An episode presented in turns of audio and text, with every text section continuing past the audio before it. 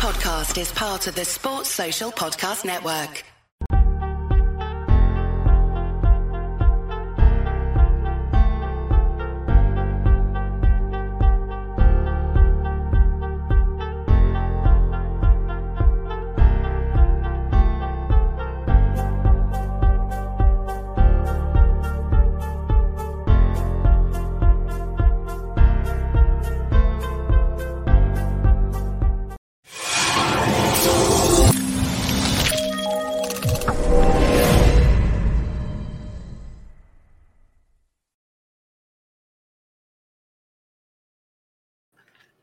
Yes, guys, I'm Si. Welcome to the Foot Ace Podcast Nation. Welcome to the Footy News Weekly as we break down as much of the news and the stories and the rumors and the innuendo as we can in uh, in about 45 minutes to an hour. And uh, normally it's just me in it, but but tonight uh, I'm delighted, thrilled no less, to be joined by uh, none other than a legend in his own lunchtime is Mr. Mr. Robert Boyle and his smiley face. How are you, my friend? I'm wicked, mate. How are you? I'm good, mate. I've been in the studio this afternoon filming filming with some peeps, and uh, it's been it's been a lot of fun. So I've got like a a proper positive positive outlook on stuff tonight. Whereas last night I wanted the world to swallow me up into a big dark hole, and such is life, mate, isn't it? It's Did the I way the way it changed, didn't it? No, I don't mate. It was just a just a bad day. I've had a bad couple of weeks. In fairness, I've, I've been been struggling away, but uh, it is what it is, mate. It's part of life. One Yeah, good boy. day followed by three bad ones, and then you have a week of good, and just gotta go with the ups and downs, as it were. But uh, yeah, mate, you gonna me here talk- now, but to cheer your shitty life up now. well, that's it, mate. I was so depressed that I thought things can't get any, any worse. So I thought, fuck it, let's burn, let's let's burn the channel to the ground. and bring Rob back on. Yeah, true story. It's all good, mate. No, I've uh, as I was just saying to you, mate. Um, we've got loads of like really interesting and quality football content coming over the next couple of weeks as we build up for the season. Got um some a Premier League preview with a former footballer. We got Championship uh, Cardiff City preview. We got uh, we got a special guest on the football, the Football News Weekly next week as well from a from another podcast. Uh, so looking just looking forward to talking football and ramping up for the season. Uh, Reese says, "Evening, gents. Who is that good-looking stranger on the podcast tonight?" Si? Well, if you could read, it literally, it literally says underneath his face. Come on, Reese. Come on, mate. Uh, you'll, Reese also put a really nice message in there, but you know, I appreciate that, mate. Thank you. Um, where do we start, mate? I tell you where we won't start because I haven't watched one second of it. And Women's World Women's Cup. World Cup. I knew you were going to say that. so if you've watched it, you give me a rundown in 60 seconds of what's happened so far in the Women's World Cup. Um, so I have not watched it. Um, however, I've learned three things. I think Nigeria women got their money cut before coming because of the government or something like that. So they're not getting paid diddly squat. And there's like a big old hoo ha about it because they did they win or something potentially. Um, there is Reece James's sister, who is apparently quality. She scored, I think, today, didn't she? Yeah, and is a good England women's player. Forgive me, I don't know her name, and she's in like took a uh, bad injury apparently. Um, so that's as much as my knowledge Yeah, goes. Keira Walsh. Keira Walsh got injured. Lauren James scored a sensational winner. See, Um, that's all we need to know. but um, there was a Colombian, one of the Colombian girls, uh, teenage girl actually, 17, 18. Uh, she played, she had a good game. And then when she was training a couple of days later, she collapsed. And uh, I'm not sure what Oh, the latest shit. update is on her. But um, won very well. Like so, hopefully, you know, best wishes to her. And Yeah. stuff, hope she's all right. Look, and I say, look, I know some people will moan and say, "Well, it's you know, it's football and blah blah blah." I I did try and watch a couple of the first couple of games of the tournament, and I just got to be honest, right? How can I put this without getting my whole shit cancelled?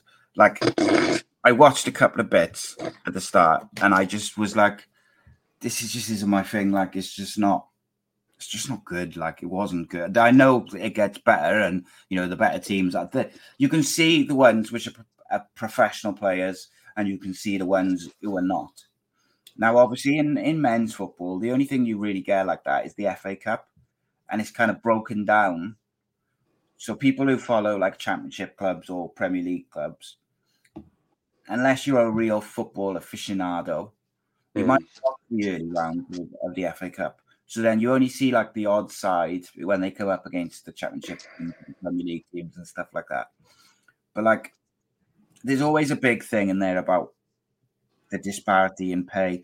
So, like, of course, for the World Cup, there was a big thing. You had um, that what's that American girl's name who's always banging on about money? Um, Oh, Rapinoe, is it? Whatever her name is. Yeah. So she was saying like, oh, the difference in the like the winners of the women's World Cup only get, I think, like seven million or whatever it is.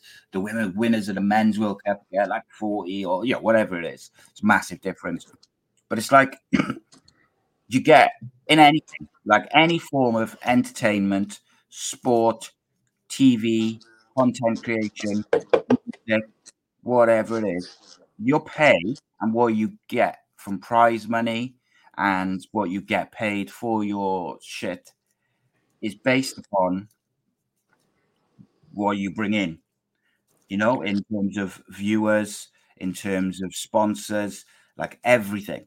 It's so like Just to add to that. the women the women's world cup as it is now right women's football is growing massively and there's you know there's it's got genuine people who are watching it and, and everything and they love it great i'm happy i'm good i want that to happen but you cannot expect the women's world cup prize money to be the same at the men as the men's now because you're talking men's football has developed and been where it is building to where it is today for the last fucking hundred years, like you know, when plus it's they're just at different points in their journeys and their growth. And unfortunately, like, do you ever see the clip of I'm gonna go off on one a minute, sorry. Did you ever see the clip on of Venus Williams, right, talking about women's and men's te- and women's and men's tennis is like it's literally two different sports.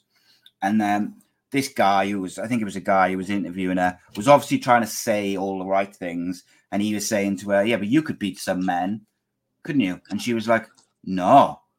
Like, if I played Andy Murray when he was at his peak, like she said, he would beat me six love, six love. I probably wouldn't even score a point. And then she played, well, she was warming up um, for a match or a tournament with uh, the world number 200 is like a guy who's no one's ever heard of, but she was warming up with him. So they played a game and he beat her 6 0, 6 1. Like the world 200 against what is easily like the greatest female tennis player to ever grace the game. Like, and I feel like women's football is almost in like a similar boat. Like it's almost it's a different sport.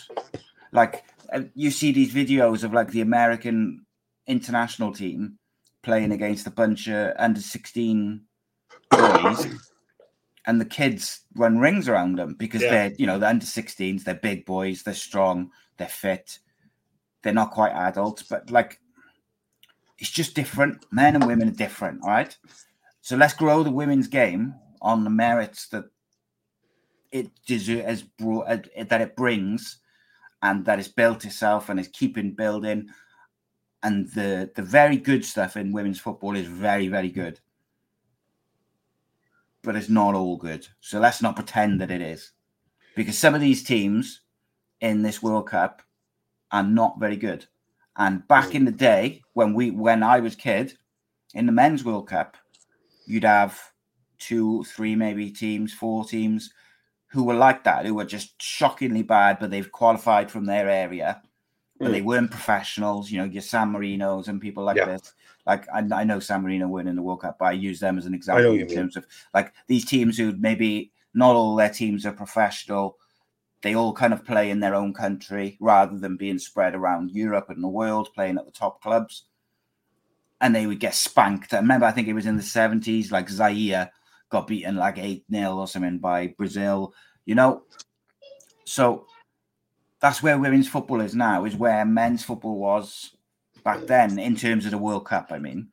So they, there's teams in there which aren't ever going to be able to compete with the teams who are full time professionals. It's just a fact of life, you know. Of course it is. I don't know why they people It's, get it's so apples and oranges. They shouldn't be compared. They, they shouldn't be compared. Like they're two different entities at the end of the day. Like power to have and fair play to have. Like, go, grow it, do what you got to do, increase the PR, do whatever it takes to um, take it to the next level. But I think you you you're better on losing dog, uh, you know, by saying you know they want equal pay and things like that. It's it's two different entities. It's got to be treated two different things. They may use the same ball, but it's two different things. They can't go head to head like that. It just doesn't work. It won't work. Yeah, it's just different. It's just different, mate, isn't it? And it's like, whilst you keep trying to force the equality part of that and the the comparisons, it, it I don't think it. I think it holds it back more than it moves it on. Like I think all the progress, all the progress that's been made in recent times, that progress has been made where they've done they they've built their own thing on their own merits and their own quality. So like you see all these clubs, and I'm not saying like that the men's clubs shouldn't help the clubs at club level. They should. Like Man United's women team should be a part of Man United and Liverpool and, and all the rest of it. Like they should just be one of their teams. Like you know, like your under 23s and your youth team and, and whatever else. Your under 10s, your under, like and you should have a women's team. And long term, you should also have women's. You know, i- I'm talking when it's built up enough. You should have women's academies and women's under sevens, under eights at, at all those clubs. That's what you want to be aiming for.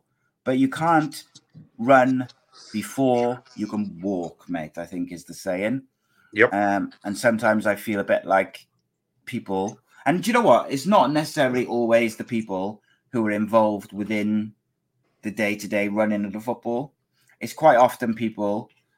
You have people like uh, that American lady, I forget her name, who's kind of finished playing, and she's she's got a reputation like she's like almost like the spokesperson for that side of things, and I think that also helps her with her profile, if you like, or her brand, or whatever you want to call it.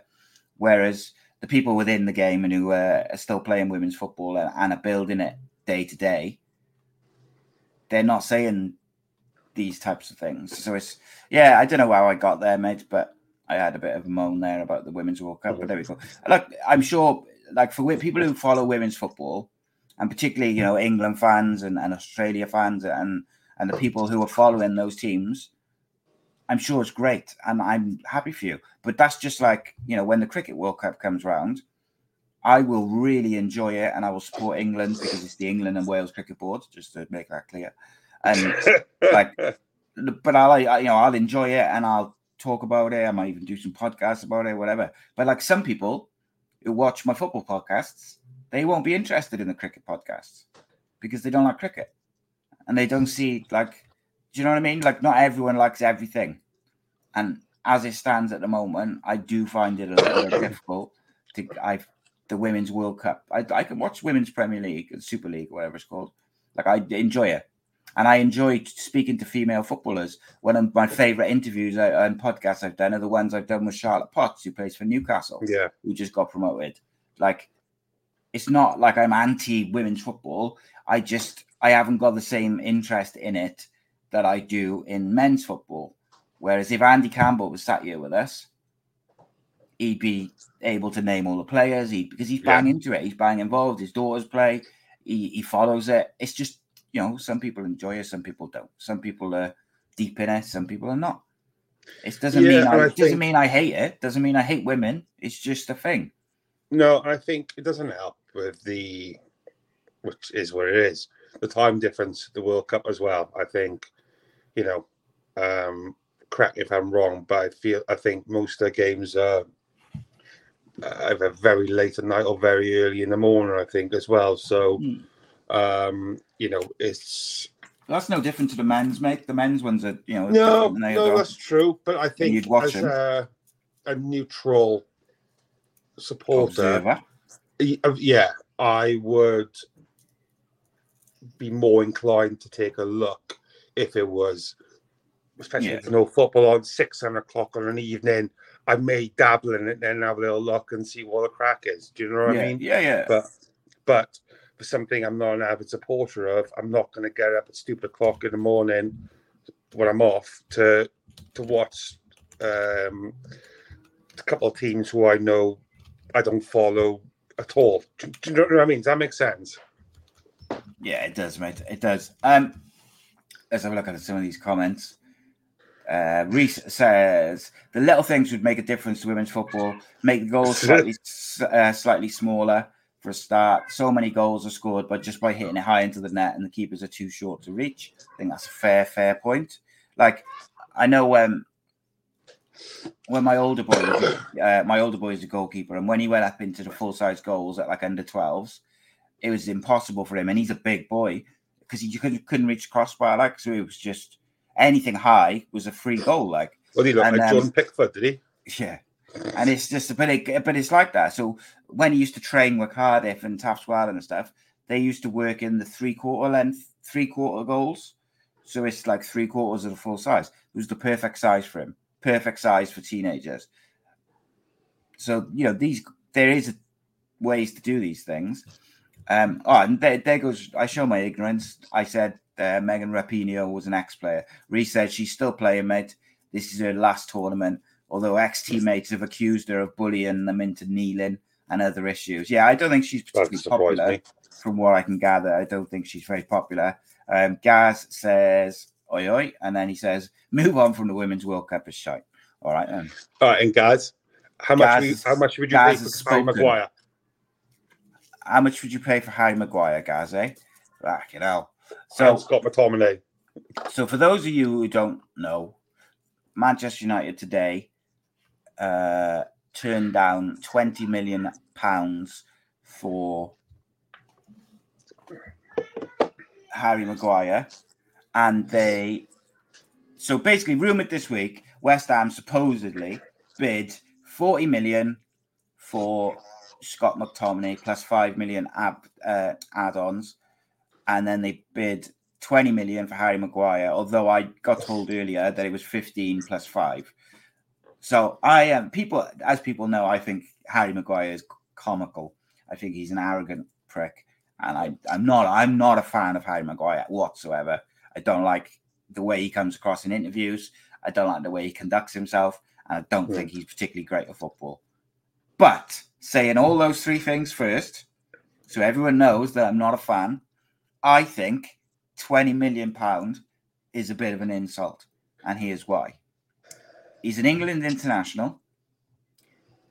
If it wasn't for Harry Kane, or if Harry Kane was out, he'd probably be England captain. The only reason that he had a good season under whoever brought him in, maybe Solskjaer, maybe the manager before. Um, he had one good season for United, and in that season, they were not trying to play out from the back. So under Solskjaer, they played very direct, get the ball up, play to the wings, sort of very old school United. Whereas now they play a very high line. They want to play out from the back. They want their centre backs, their goalkeepers to be able to receive the ball, encourage the press, and then pass through the midfield and progress it that way. That's not Harry Maguire's game. Yes, he can dribble the ball out of defence and he can be quite good at that. He's not a terrible footballer for his stature, but he is still an England cat. He's still an England international, and if you if he goes to the right team who play the right way, I guarantee you, a year from now, we will be talking about what a good season he's had. He's not. He's not a shit footballer. He's not like a footballer. He's not like stealing a living. He's not someone who should really be playing in the championship. He is a top ten Premier League defender, but not playing the tactics that Erik Ten Hag wants to play. Just like you wouldn't put him in Man City and get him to play the John Stones role just like mm. you wouldn't play him for Mikel Arteta for Arsenal and play that high line. If he goes to West Ham, he's going to play under David Moyes, who bloody loves him. David Moyes, who's a very kind of practical manager in terms of how he plays football. His defense is very deep. They defend from their old goal line, lots mm. of hmm. headers and, and crosses coming in, defending them away and they'd be looking for either him to hit a direct ball to the striker or in the channels or to the wingers or to dribble it out himself and then play that pass, which he is perfectly capable of doing to a very high standard. He's also decent at defending corners, set pieces, stuff like that. Would you want him one on one versus Mbappe to save your life? No, you wouldn't but that's not his game, which is why he'll. That's why he's lost the captaincy because he didn't play for United last year, very much, and it, they they know he's not going to play for them very much now. He's like fifth choice centre back behind Luke Shaw, at least. If they bring Johnny Evans in, he's actually sixth choice, so he might not even get on the bench for United. So to me, I think twenty five to thirty is fair, but I also wouldn't be surprised if somebody paid 35 to 40 for him because that's still i'm not saying that that's what he's worth but i wouldn't if someone if you told me that who can i think of? Not west ham. Um if you told me that who's who's down at the bottom of the premier league? I can't think of any premier league teams at the moment. Um, Luton, Brighton. No, Brighton. Right, there If you told me, right, that Luton had come in with 35 million pound bid using their, you know, their promotion money for Harry Maguire, and United had accepted, I would not think, oh my God, Luton are being done there. I would think he'll do a good job for Luton. Mm, but I think I think that yeah, Burnley as well. I think 35 to 40 is probably a bit much for Harry Maguire. I think the right fair price for everyone. I think 25 million plus 5 million add ons is about right. I think 20 is too low. And I think 30 outright is probably a bit high. I don't know, 30, 25, 30, I think is fair. Because he's an, he's an England international, mate. He's a good defender. He's just not a hmm. defender who should be playing on the halfway line, trying to play through the midfield. He's someone who should be defending his own box heading balls away. What do so you think? Yeah, so so West Ham's defence will be slabhead and a cat kicker.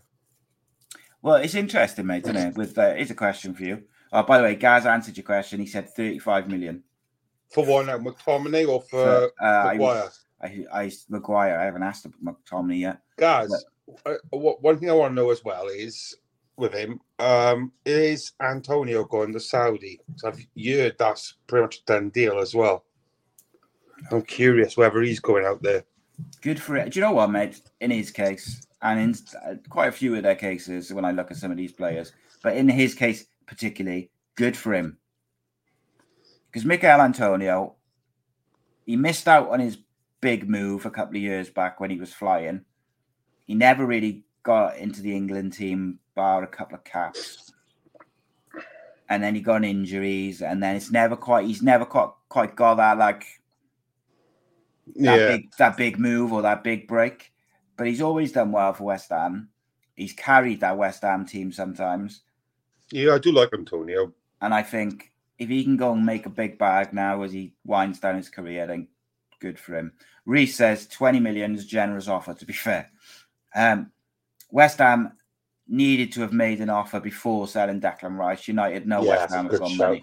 And the thing is, United need money So from what I can gather, United have got enough money to sign Højlund. To sign Amrabat, they need to sell either McTominay or Fred. And then if they want to go back in for Harry Kane, they need to sell the other one, and McTominay and Fred, Maguire and Henderson, which will give them about between 70 and 80, 90, 70 and 100 million, depending on how much they sell them for. Mm. Like Dean Henderson supposedly is going to Forest for 25 million plus 5 million add ons, which is fucking mental. How much? Sorry, 25. 25 plus 5 add ons, which, look, if you look, count his age, he's proven Premier League goalkeeper. Again, I don't think it's outrageous when you break it down. And do you know what I think has broken the transfer window this year? It's Declan Rice going for 100 million. Because I'll say it again, Declan Rice is not a 100 million pound player, but Brighton have just turned down 80 million from Chelsea. And rightly so, mate. Because if I'm looking at who would I rather have in my side, I'd rather have Caicedo. I think Caicedo is a better defensive midfielder. I think Caicedo can also play as a number eight and be a bit more attacking. I dare say he could play as a number 10 if you really asked him, but he could certainly play as an eight or a six. He could play right back. He's young. He's fast. He hasn't had to leave yet, do he? He's not like forcing forcing his way out. Well, yet. I think it's a bit naughty on one side of it. He's done a Daniel Levy by the sounds of it, the Brighton owner, in that uh, he was going to go to Arsenal Caicedo for 70 million in January and he didn't and then he signed a new contract. I had heard that I had heard back in January that that was with the agreement that they would sell him in the summer and let him go. Now, in fairness to them, they haven't said he can't go. They've just said the just price not, him out. He's not going for eighty million. But mate, if Declan Rice is worth hundred million, then Caicedo is worth at least ninety for me, and hmm to be honest with you, I think they should be the same price in terms of valuing what they bring. I'd actually, me, my personal opinion is I'd actually put Caicedo slightly higher, but I'd probably my personal opinion is probably Caicedo slightly higher, but I don't think he's going to go for higher. But uh, if Declan Rice is 105 million, then I think Brighton should rightly ask for 90 million from for Caicedo, and I think Manchester United should rightly ask for 40 for Scott McTominay. He's a Scotland international. He's an experienced Premier League player, but he's also still young. He can play in he could play centre back, he could play holding midfield, he could play central midfield, he could play number 10. Dare say he could play fullback as well. So sorry, kids are calling me. That's all right, mate. I was just uh, explaining to the people that if Declan Rice is worth 105, Caicedo's worth at least, I think, the same, but let's say 90. And I think Scott McTominay is worth at least 40, 45. Scott McTominay can play. Scott McTominay can play. He's a Scotland international. He's young. He's quick. He's strong. He can play holding midfield. He plays centre back. He can play normal, like box to box central midfield. And he can play number 10. So you tell me that that is not a 20, whatever he is, 24, 25 year old who can play a range of positions and is an international footballer who's also very experienced in the Premier League, you're telling me that he's not worth 40 million? Come on. Yeah. Sado as well, international, who can play a range of positions, is one yeah, of the most no, you, highly rated midfielders in the in Europe. But he's I think I've seen him play centre half for Scotland as well, in fairness to him. I'm sure he's done centre yeah, half. Yeah, McTominay's played centre half for Scotland and Man United. He's also yeah, played number yeah. 10 yeah, I think at the moment, I think he's on a run for Scotland of like five goals in five games or something like that. playing, no, in, playing in the number 10. Like, yeah, I don't think I 40 mean, million's outrageous for him. I got to be honest. I think you're right though about the the Rice situation, on me. I think it's fucked the market uh, this summer. Um, the Premier League's always inflated anyway, isn't it? Especially for English. Yeah. Um, but yeah, it's that English tax, like Reese says there. Rice was worth 105 million because of the English tax. If he wasn't oh, English, 80 million would have been, been accepted a while back. Yeah, I agree with that. But if you if I had to, if I was say I was United or I was Arsenal or Chelsea, whoever, and I'm looking for a midfielder who's going to improve my team, and my choices are Caicedo or Declan Rice, I would pick Caicedo every day of the week. And I don't understand why people, I feel like people are being blinded by the Declan The English Rice, media hype. Declan, Declan Rice loving, mate. Yes, West Ham won the conference. Great. They only just stayed up. And as we saw against United the other day, playing in a side which plays a high line and he's playing way, way further up the pitch is very, very different to sitting in front of a defence in your own half and playing two yard balls with the occasional carry through a couple of strikers. Like it's just different, mate. So here's a here's a here's a, which will blow your mind on this conversation, right? So, how much do you think Scott McTominay's worth? Like, so I've given you all the information. He's 24, 25, Scotland international, experienced Premier League player, can slot into multiple positions, athlete. How much do you think would be fair evaluation in today's market? That's two different questions, then, really, isn't it? Because what I think, But uh, well, we're going in market- in this in this transfer window. What's a fair price for him? I would say twenty-five to thirty. 25 to 30, okay. Um, but- what yeah, would have been what would have been a fair price for Declan Rice? England international, Um, defensive midfielder, West Ham to our, you know, what's what would have been a fair 60, valuation? 70 for me. 60 or 70. Caicedo, international, blah blah blah. Yeah. I'd, I'd put him on par. I'd still say about 60, 70. Okay. What about Fred? 15, 20. Right. 25 at the push, maybe. Excuse me, he's not awful, let's be honest. Ready to ready for me to blow your mind now? Do it. You got my Fred. tiny little mind, mate. Fred, right, is a Brazilian international, Mm, first choice for Brazil. yeah, yeah. Uh, played over 30 games for Manchester United last year. Um, was actually quite impressive for Manchester United until until he sort of uh, he got frozen out a little bit towards the end of the league, end of the year. Um, the only thing I'd say in, against him is that he's 30 now, so like his age compared to the others is obviously a factor. Um, he has made 139 appearances for Manchester United. Before that, he made 100 for Shakhtar and uh, 53 for Internacional. In total, uh, the different age groups for Brazil, like the 23s and Brazil, he's made just under 40 appearances. Can play holding midfield, number 10, can play wide, can play fullback. Very technically good. Why is he worth 15 but Scott McTominay is worth 35. Apart from the age, I will take that out just for this conversation, this hypothetical. So you're telling me Fred is the same valuation because you didn't you, you thought 20 million was about right for Harry Maguire? Was that what you said? Yeah, I'd say 20, 25 max for Harry So do you think those two are the like equivalent in terms of price? Like you think they're they're about the same?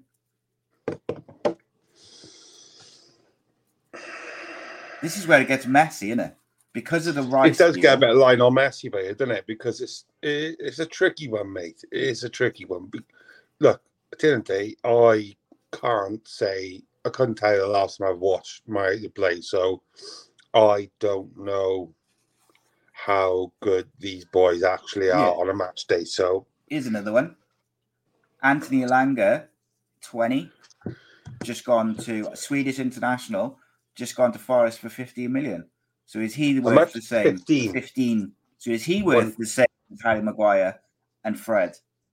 30 year old who people. Well, that's it, and it just it speaks volumes. That is, I like what sorry to uh, uh, direct the uh, questions elsewhere. I just seen like two points. The Reese Majors I thought was good. Um, the Mbappe turning down around 250 million pound offer to go to Saudi. Really refused to meet um, PSG let him go, and then a couple of points later, market's been missed. messed up since Mbappe went to PSG. So he he screwed the market off originally. Yeah. and he's trying to fix it himself at the same time. Well, on the Mbappe thing, mate, right? There's a there's the people at PSG believe that he has got an agreement to go to Madrid at the Yeah. end of next year That's right. because he's he's contracted till the end of next season, isn't he? And it's their own fault because PSG, when he signed the new contract last at the start of last season, they framed it, and the pictures say, I think it's 2025 or whatever the number Mm. was. Yeah, Um, yeah. But actually, he signed a two-year deal with an option of a third. But the option, it wasn't PSG; it was the players. So what's happened is one year into his deal, his two-year deal, he has written to them at the start of this summer, and he has said he's made it formal, and he said, "I will not be taking up the option of the third year," which means at the end of next season, he is done. He is effectively saying, "I'm going to see out my contract."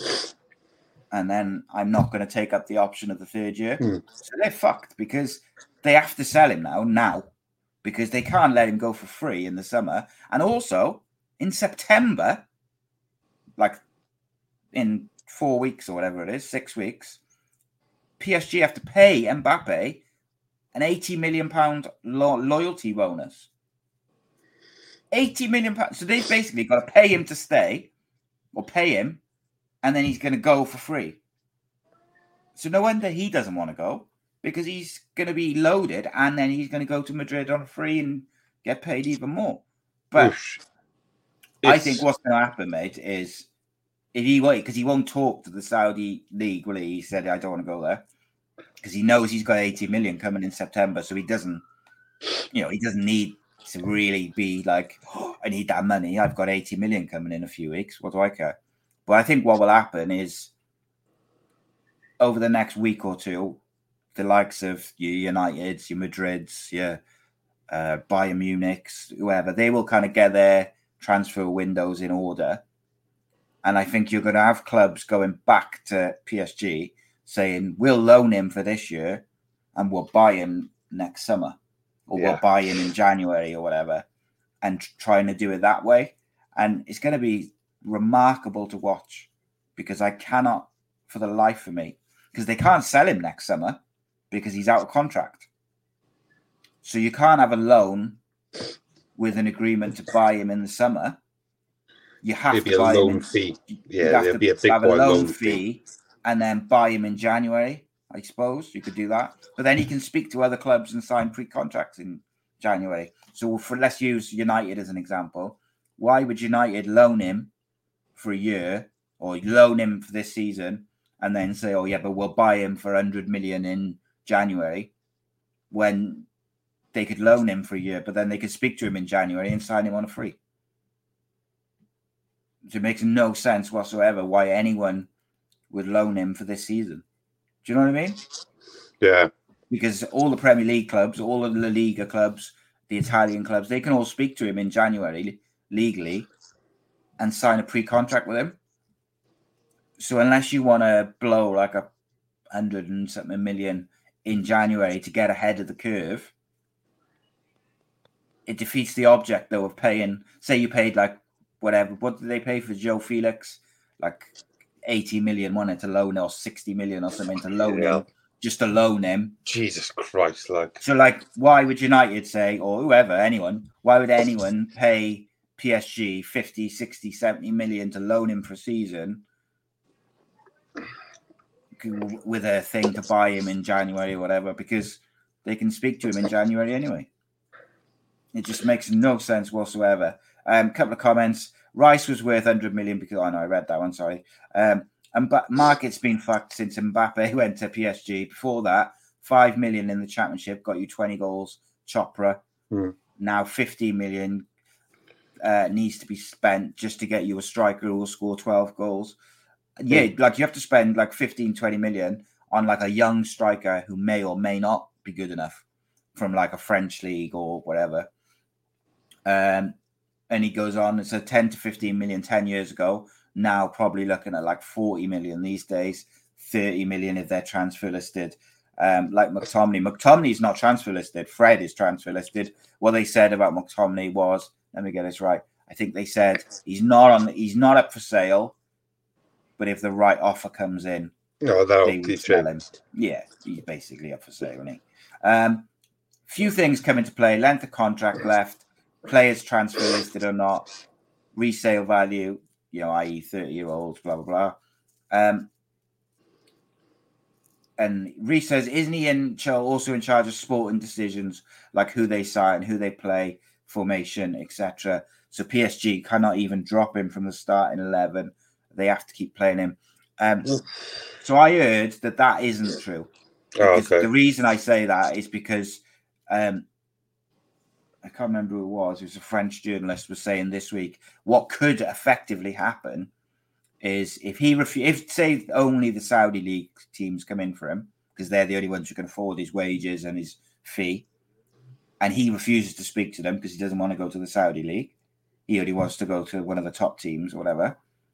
They can just drop him and not play him for the whole season. And then he's got a decision to make. Can he stay fit enough for a season without playing? And will Madrid still sign him on a free? Yeah, they probably will. I think the outcome will be he signs for Madrid this summer so in Yeah. some in some way, whether they give some players. And it's a shame. Do you know why it's a shame, Med? Because Neymar and Mbappe from the off the pitch are everything that's wrong with football. On the pitch, Mbappe is like a once in a generation talent.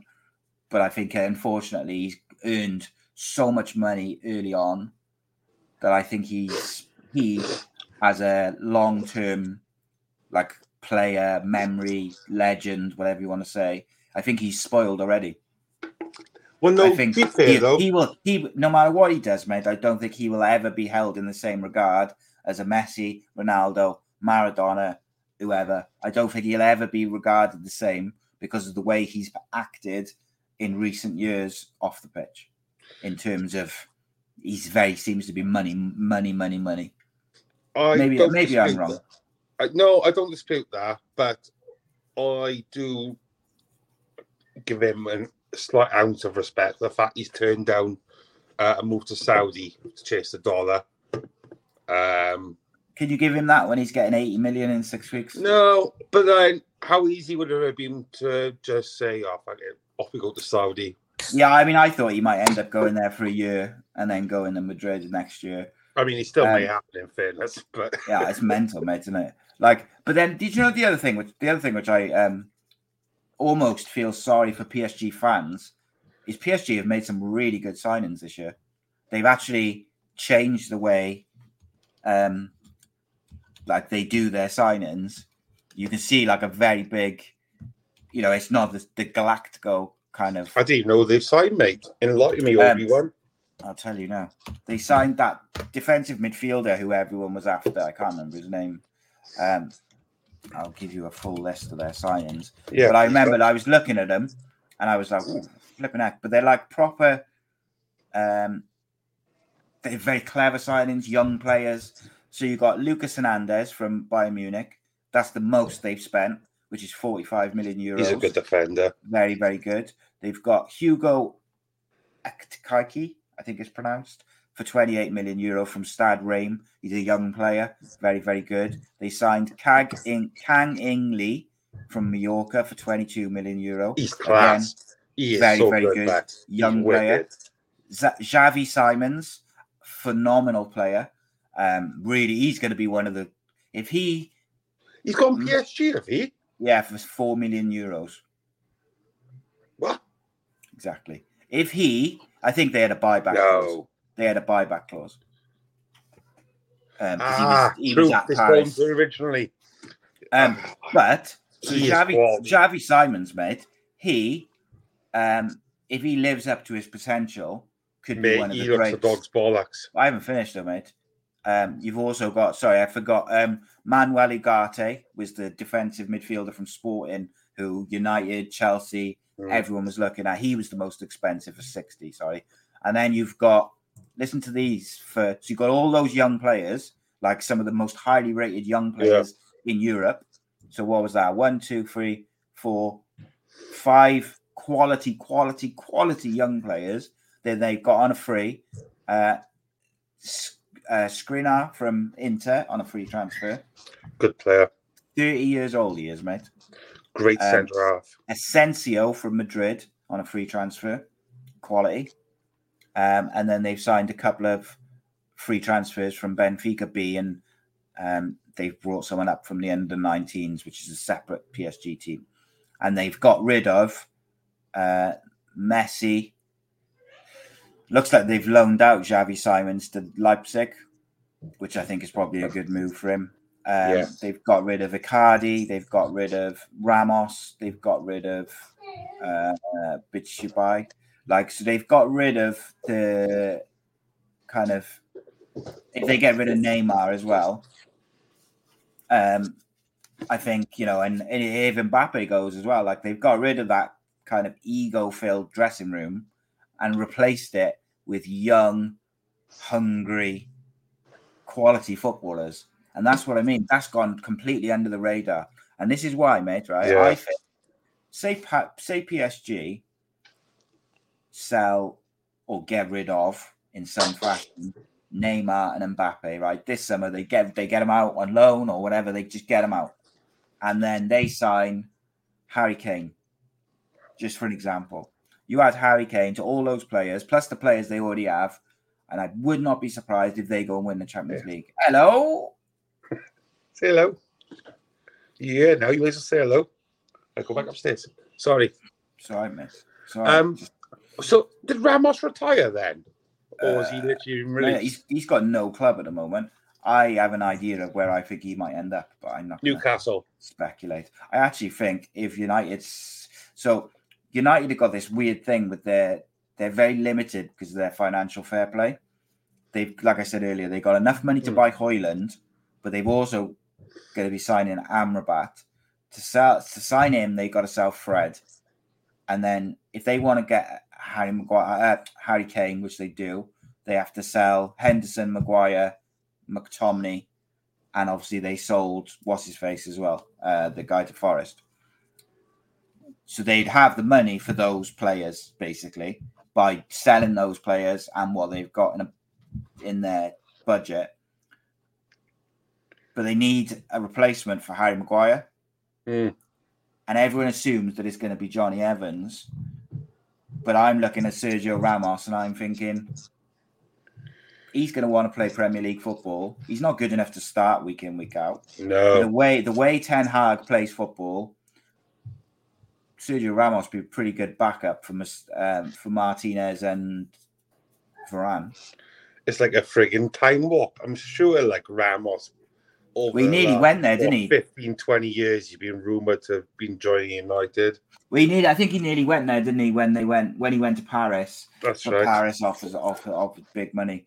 I would not be surprised. I, I that's just purely my own speculation, by the way. Yeah, do you know I what? just think it makes a bit of nice sense, see him there. I'd like to see him nice. in the Premier League just for a bit. Like I don't think he's going to start, but Varane, you know, Varane uh, picks up injuries, doesn't he? So they have to have like a backup. And Lindelof has proven that he's decent. But I think if you could add like a Sergio Ramos in there, I think Jonny Evans is a fine backup, like just to be that Harry Maguire. But you know, Sergio Ramos is better, isn't he? What you say about age? Look at Thiago Silva at Chelsea. I know they've not been very Yeah. successful, but it's not. Well, it's no only last year. It's not down to? Chelsea for him, is it? They won the Champions League with the year before last. Bloody quality player, Thiago Silva. Yeah, I got um we got um a guy coming on next Thursday on the Thursday show from um the the Shed End podcast, the Chelsea podcast. So I'm going to save the Chelsea talk for for for him. Look forward to I, it. I am going to be really enjoying that. Um, so as always with these football weekly shows, we're kind of like flying all over the shop. Um, I'm going to be wrapping it up in just a second, mate. Yep, Mahrez no gone to Mahrez gone to Saudi. Thirty Yeah. million. I'm at 30. 30. The most successful Premier League African player of all time. Mm. I see Sadio Mane's followed him over there as well. Mm. Obviously, What you, where do you stand on Mahrez, by the way? Like, I like him, mate. I think he's massively underrated. Um, Flies under the radar a lot, doesn't he? yeah, he's not a big household name, is he? Do you know what I mean? I Like- think When he was a sorry to interrupt you, mate. I okay, was say when he was at Leicester, it was all about Vardy yes, and Kante, and then when he's at City, it's all about Haaland and Aguero and De Bruyne. Yeah. absolutely right. He does play a lot off the bench though for City, doesn't he? Like, how much has he contributed really? Oh, mate, he is a very, very good footballer. Like he's got one of the best touches I think I've ever seen. Like his first touch is outstanding. Yeah, oh, Like, yeah I I'll think- take that. I, I think you that. literally can look at a collage on YouTube of his best touches, and Mm. yeah, he's he's a good footballer. But and fair play to him. You do you. For me, I still think he had a lot more to offer. To thirty-two, and he. yeah, is he thirty-two actually? Yeah, like thirty-two, I think is Okay, fair. a good age to go to. I think any player who's going to the Saudi league, if you're 32, I think you can justify it. You know, because I I loved, by the way, just to finish off, I absolutely loved what um oh, what's his name, the one who went to United for it on loan, Ighalo. Did you see what he said about the Yeah, players going to I the Saudi league? Ah, mate, just as we finish off, like the last thing to talk Yeah, about that's, is that that's a good like, way to finish, mate. I've love seen what he said It's a good he one. said his quote was we play for money not for passion in saudi arabia and um basically said you know cristiano he said cristiano ronaldo has earned more money than me than i'll ever make in my life playing football yet he still went to saudi arabia and he said you know we play for we play for money not passion Ighalo did the same in it's a job as well, didn't he? it's he? a job to them mate isn't it oh mate you imagine how much money Ighalo was made from going to china then going on loan to united and then going to saudi he's, He's he's, made more money more now, is he? money yeah more money in the, that sort of two three year period than he probably did his whole career before that um No, exactly, mate. He, and he wasn't even a bad player, like in fairness to him. he was, right united from what i can remember not amazing but like he did all uh, No, he did better than Weghorst. Yeah, Jesus Christ. Um, Reese says, just the last question then. He says, uh, City are probably the weakest they've been in years. Kyle Walker on his way to Bayern, Bernardo Silva to PSG. They seem to be slowly, uh, they seem to be slow strengthening. You say that, mate, Mm. but look at who they've brought in already this summer. Um, Who have they brought in? I didn't even know they were signed. they signed that uh, Grav. I can never pronounce his name. That defender. Um, Grav. Was he actually signed now? The one from Leipzig. Uh, I thought he had, but maybe he hasn't. All right. So they sold, or they bought in. They bought Kov- Kovacic, which I think is a good, good signing, good Mhm. replacement, good good backup, whatever you want to say. He might like knowing Pep, he'll probably already, you know, he's probably got a plan for him. Um, looks like Kyle Walker's going to go. Yeah, so it looks like they haven't actually signed. I thought so. I thought they signed that Guavio, Guavio, but they haven't. By the looks of it, he's not done. Yeah, Like, they've it's one of those, it probably will be.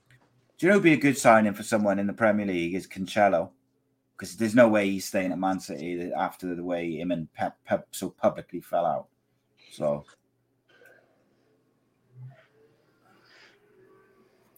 um, ah, there you are. Kovacic is decent, but compared to that 11, not real improvement. I, I think you'd be surprised, mate. I think Kovacic is the quality. There's a reason why he's always been linked with the biggest clubs in Europe. It's just, I think the last couple of clubs he's been at, he's been a bit misused. I would not be surprised to see him be played alongside Rodri or wherever he plays him, and he be an absolute. Everyone be like, "Whoa!" To be fair, him and Modric uh, for Croatia, that pair in the midfield, there's a reason why they've Yeah, got. they always always do well in the tournaments, Yeah. yeah. Um, uh, yeah. He's not the flashiest of players, but um, yeah, he's he's a good he's a good player.